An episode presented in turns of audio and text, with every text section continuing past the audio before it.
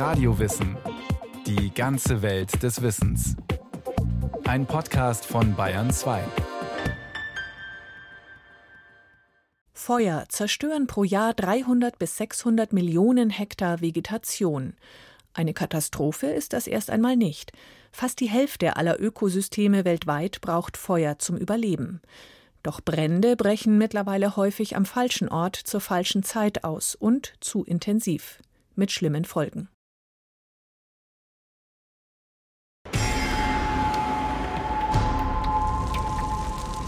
Die Erde hat als Feuerball begonnen. Das heißt, unser Erdkern besteht aus Hitze und Glut. Und es ist eigentlich das erste Element, das die Erde geformt hat, das Feuer. Zunächst mal hat Feuer natürlich eine zerstörerische Kraft, aber Feuer hat auch sehr viele positive Eigenschaften. Ohne Feuer hätte sich die Erde nicht in dieser Form entwickeln können, abgesehen davon die Menschheit auch nicht. Und insofern gehört das Feuer dazu. Zwischen 300 und 600 Millionen Hektar Vegetation verbrennen laut dem Global Fire Monitoring Center, dem Zentrum für globale Feuerüberwachung in Freiburg, jedes Jahr weltweit. Der Schnitt liegt bei 370 Millionen Hektar. Zur besseren Vorstellung, das ist zehnmal die Fläche Deutschlands. Und trotzdem ist das ganz normal. Irgendwo auf der Welt ist immer gerade Feuersaison. Wenn wir im Januar anfangen, dann brennt es auf der Südhemisphäre, in Australien. Das ist aber genauso der Fall in Südostasien und im südlichen Afrika, südlich der Sahara. Das sind die Trockenzeiten, das ist der südhemisphärische Sommer. Und wenn der dann zu Ende geht, dann kommt der Frühling und der Sommer auf der Nordhemisphäre und dann fängt es an zu brennen im Mittelmeerraum, in ganz Europa, in Eurasien, in Nordamerika. Zwei Kontinente dieser Erde seien regelrechte Feuerkontinente, sagt Professor Johann Goldammer, Direktor des Global Fire Monitoring Center am Max Planck Institut für Chemie in Freiburg. Australien und Afrika. Auf beiden gibt es ausgedehnte Savannen. Es sind die größten zusammenhängenden Brandflächen dieser Erde. Die NASA betreibt eine Feuerweltkarte in Echtzeit. Für jeden von den Satelliten aufgezeichneten aktiven Brandherd steht ein roter Punkt. Der Blick aus dem All zeigt zwischen Dezember und Februar regelmäßig ein breites rotes Feuerband zwischen der Sahara und dem Äquator quer durch Afrika. Feuer sind aber auf allen Kontinenten zu Hause. Jedes Feuer hinterlässt Spuren. Und genau deshalb können die Wissenschaftler beweisen, dass es seit jeher intensiv brennt auf der Erde. Besonders leicht gelingt dies mit Hilfe von Baumarten, die Feuer meist schadlos überstehen, wie Waldkiefern oder Lärchen. Da passiert es aber ab und zu, dass das Feuer sich doch in den Baumstamm hineinfrisst, eine Feuerwunde schlägt und jetzt der Baum mit all seiner Vitalität und Regenerationskraft auch diese Feuerwunde wieder überwachsen kann, versucht sie zu schließen, einmal durch Harz abzuriegeln, dann durch den neuen Jahrring zu überwachsen.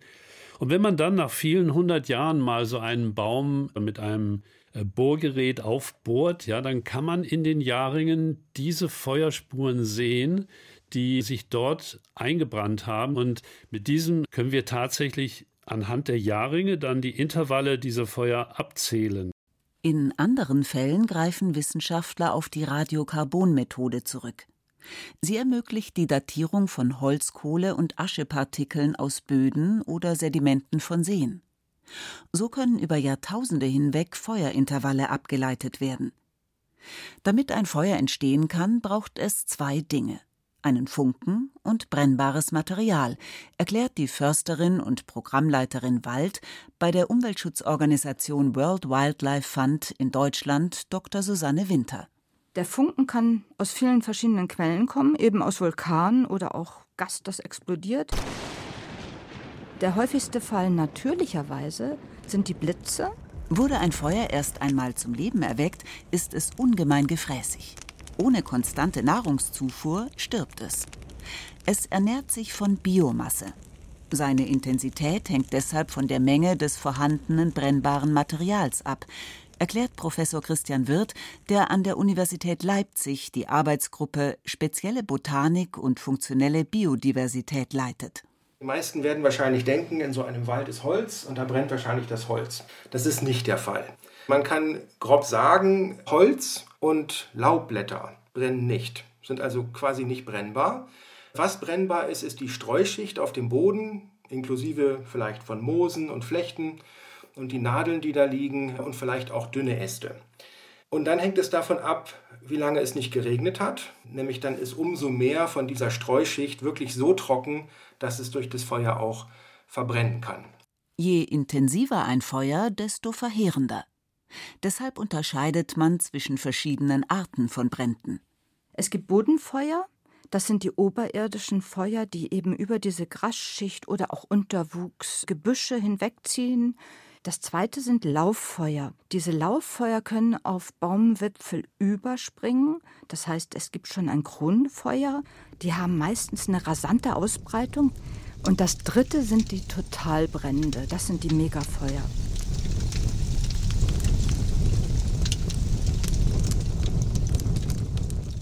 Bodenfeuer treten vor allem in den Gras- und Baumsavannen und Trockenwäldern Afrikas, Australiens, Südamerikas, Südostasiens auf, aber auch in Eurasien.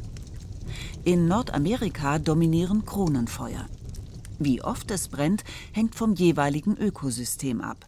Während sich in trockeneren Savannen nur alle zwei bis drei Jahre genügend Brennmaterial angesammelt hat, brennt es in Feuchtsavannen mit üppigem Pflanzenwachstum häufiger. Das heißt, in der kurzen Trockenzeit ist jedes Jahr so viel Biomasse verfügbar, dass ein Funke genügt.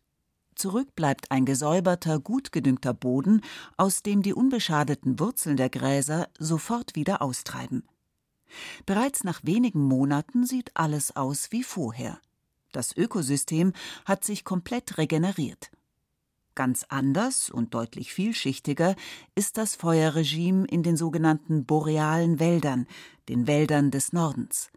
Wie ein gigantischer Grüngürtel ziehen sie sich zwischen 55 und 65 Grad nördlicher Breite einmal um die Erdkugel.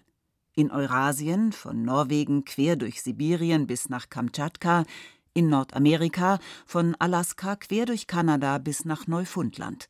14 Millionen Quadratkilometer Wald, ein Drittel aller Waldflächen auf diesem Planeten. 9,2 Millionen Hektar davon verbrennen im Schnitt pro Jahr. Das ist ein Viertel der Fläche Deutschlands. Dass es hier im Norden brennt, hat einen ganz einfachen Grund, sagt der Biodiversitätsforscher Professor Christian Wirth. Es gibt Orte auf der Welt, wo es ziemlich lange dauert, bis sich organische Substanz zersetzt. Da ist es entweder zu kalt oder ist zu trocken. Und wenn organisches Material verbrennt, dann sind die Nährstoffe für die Pflanzen sofort da. Deshalb mussten Bäume wie die in den borealen Wäldern Eurasiens dominierenden Waldkiefern und Lärchen im Laufe der Evolution Strategien entwickeln, um Feuer für sich zu nutzen. Denn durch Blitzschlag ausgelöste Brände kommen hier vergleichsweise häufig vor. Und es funktioniert so, dass diese Baumarten erstens versuchen, möglichst schnell in die Höhe zu wachsen. Zweitens versuchen die möglichst schnell ihre Äste abzuwerfen, denn die Äste dienen als so eine Art Feuerleiter.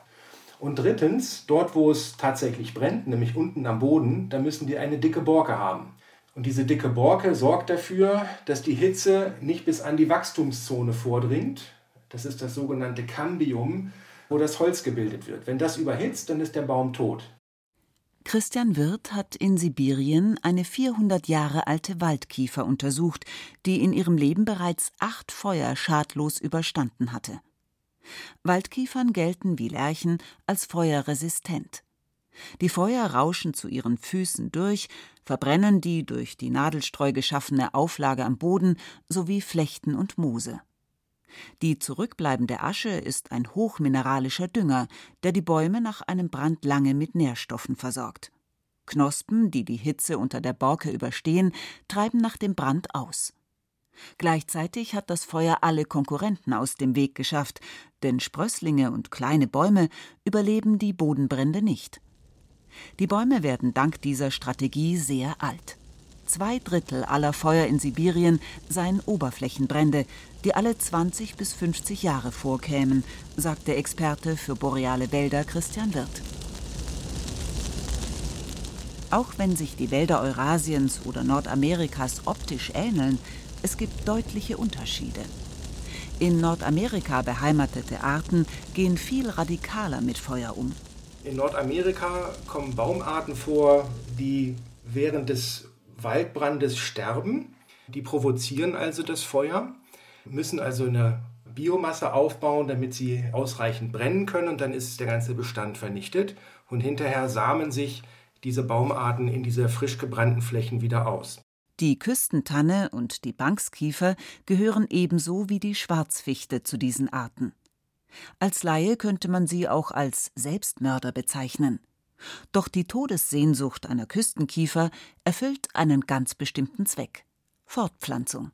Sie hat nämlich Zapfen, in denen sie die Samen aufbewahrt. Diese Zapfen öffnen sich normalerweise nicht.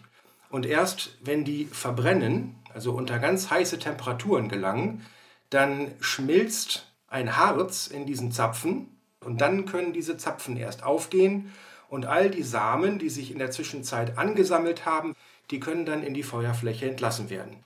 Und für diese Samen sind die Bedingungen eigentlich optimal. Es gibt viele Nährstoffe, es gibt keine alten Bäume mehr, die Konkurrenz machen könnten, es gibt ausreichend Wasser und es gibt ausreichend Licht.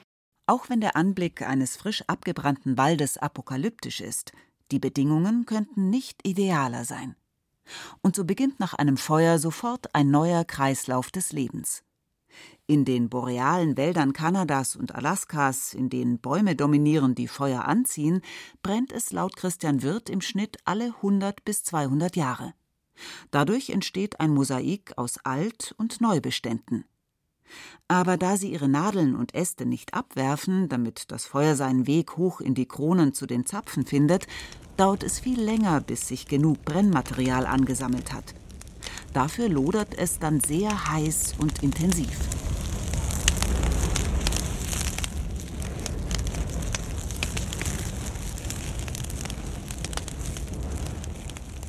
Feuer bedeutet in den borealen Wäldern Leben.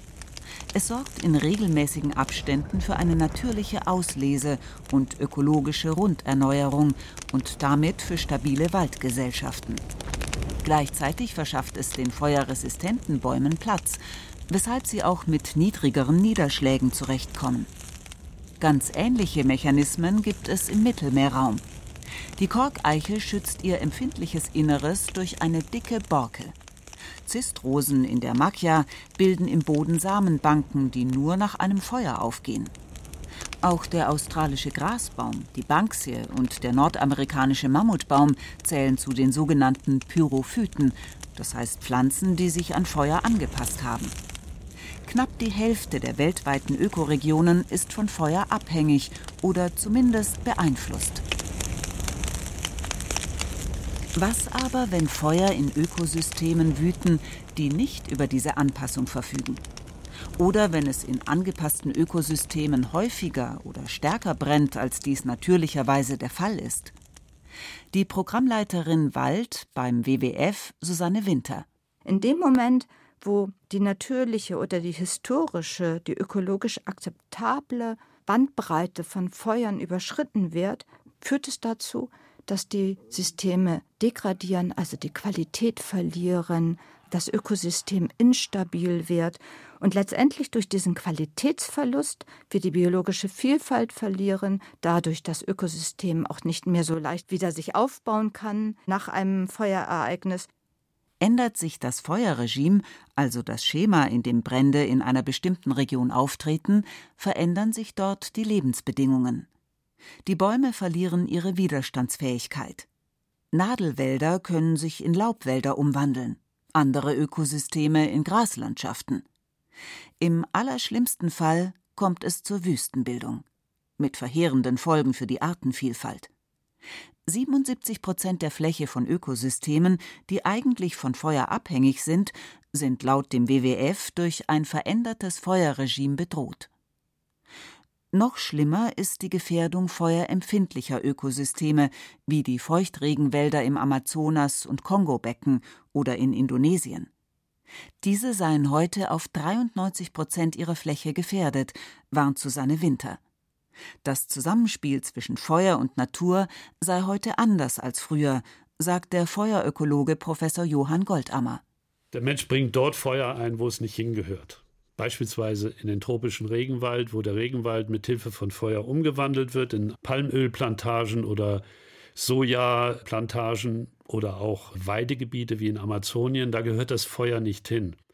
Wir sehen heute Feuer brennen, die anders brennen oder mehr brennen als früher, weil einfach der Klimawandel die Bedingungen schafft. Und das extremste Beispiel sind eigentlich die Feuer, die wir seit einigen Jahren auf Grönland beobachten. Und das zeigt, dass eben der Klimawandel nicht nur zum Abschmelzen der Eis- und Schneeflächen führt, sondern eben auch zur Freilegung von Vegetation, die in der Regel sehr nass, kalt war und gar nicht brennbar war und die jetzt brennbar wird. Feuchte tropische Regenwälder sind natürlicherweise kaum entflammbar. Sie sind auch nicht angepasst an Feuer. Ihre Rinde mit den Wachstumszonen darunter ist so empfindlich, dass sie durch die Flammen sofort unwiderruflich geschädigt wird. Im Jahr 2019 seien allein in Brasilien 9762 Quadratkilometer abgeholzt und verbrannt worden. Der höchste Wert im letzten Jahrzehnt, kritisiert Susanne Winter.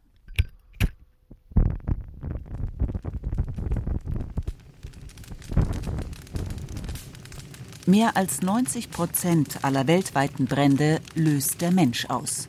Absichtlich und unabsichtlich. Ein Grillfeuer, eine achtlos weggeworfene Zigarette, Brandstiftung, Brandrodung. Auch daran, dass es in den alten europäischen Kulturlandschaften Portugals, Spaniens und Griechenlands immer öfter zu Megabränden kommt, ist laut Johann Goldammer direkt der Mensch schuld.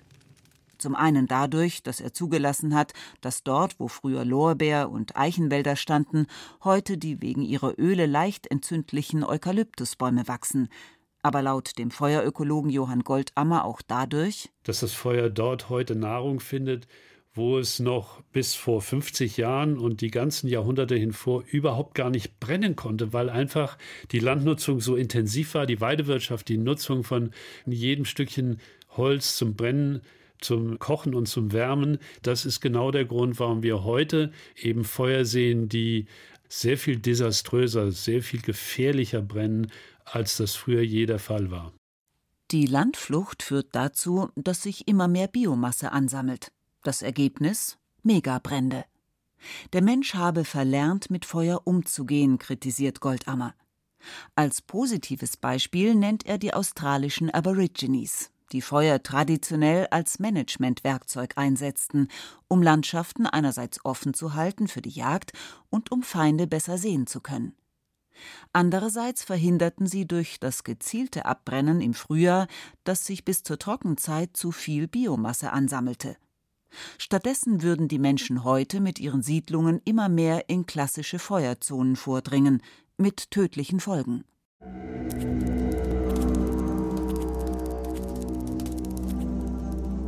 Der Mensch ist aber auch indirekt daran schuld, dass es heute am falschen Ort, zur falschen Zeit, zu oft und zu intensiv brennt.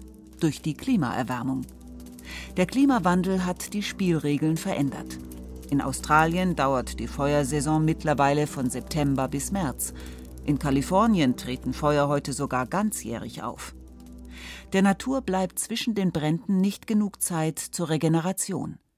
Andere Regionen wie die Arktis werden trockener und damit entflammbarer. Bäche und andere Gewässer, die Feuer auf natürliche Weise stoppen, trocknen immer häufiger aus.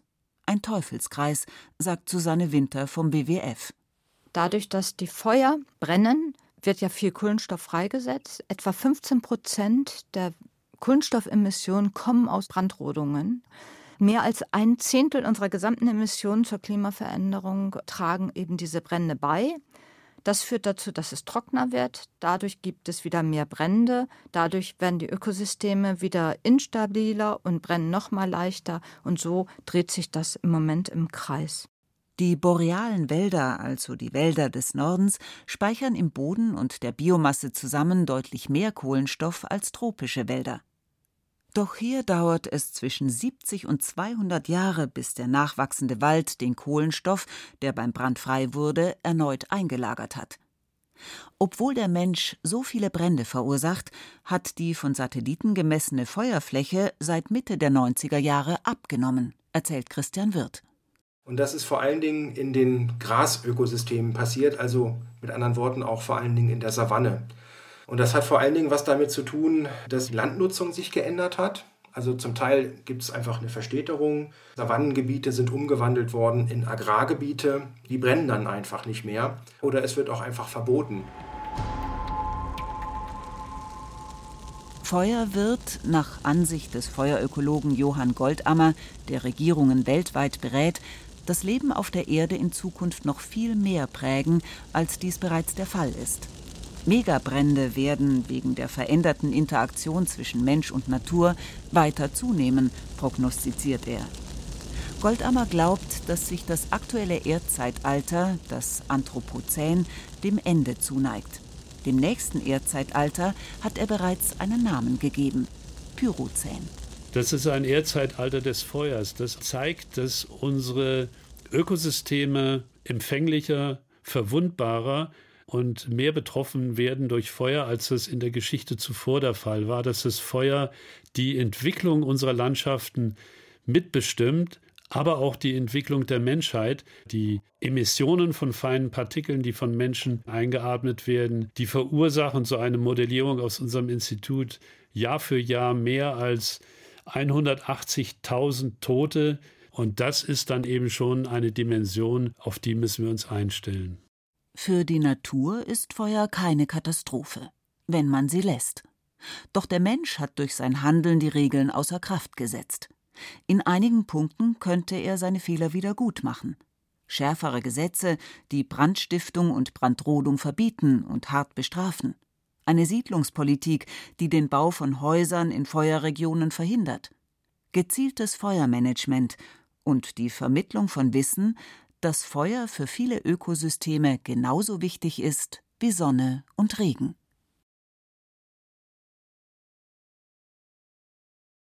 Das war Radio Wissen, ein Podcast von Bayern 2. Autorin Ruana Bruxitter. Die Sprecherin war Rahel Comtes, Technik Ursula Kirstein, Regie führte Axel Wostri, die Redaktion hatte Matthias Eggert. Wenn Sie keine Folge mehr verpassen wollen, abonnieren Sie Radio Wissen unter bayern2.de slash podcast.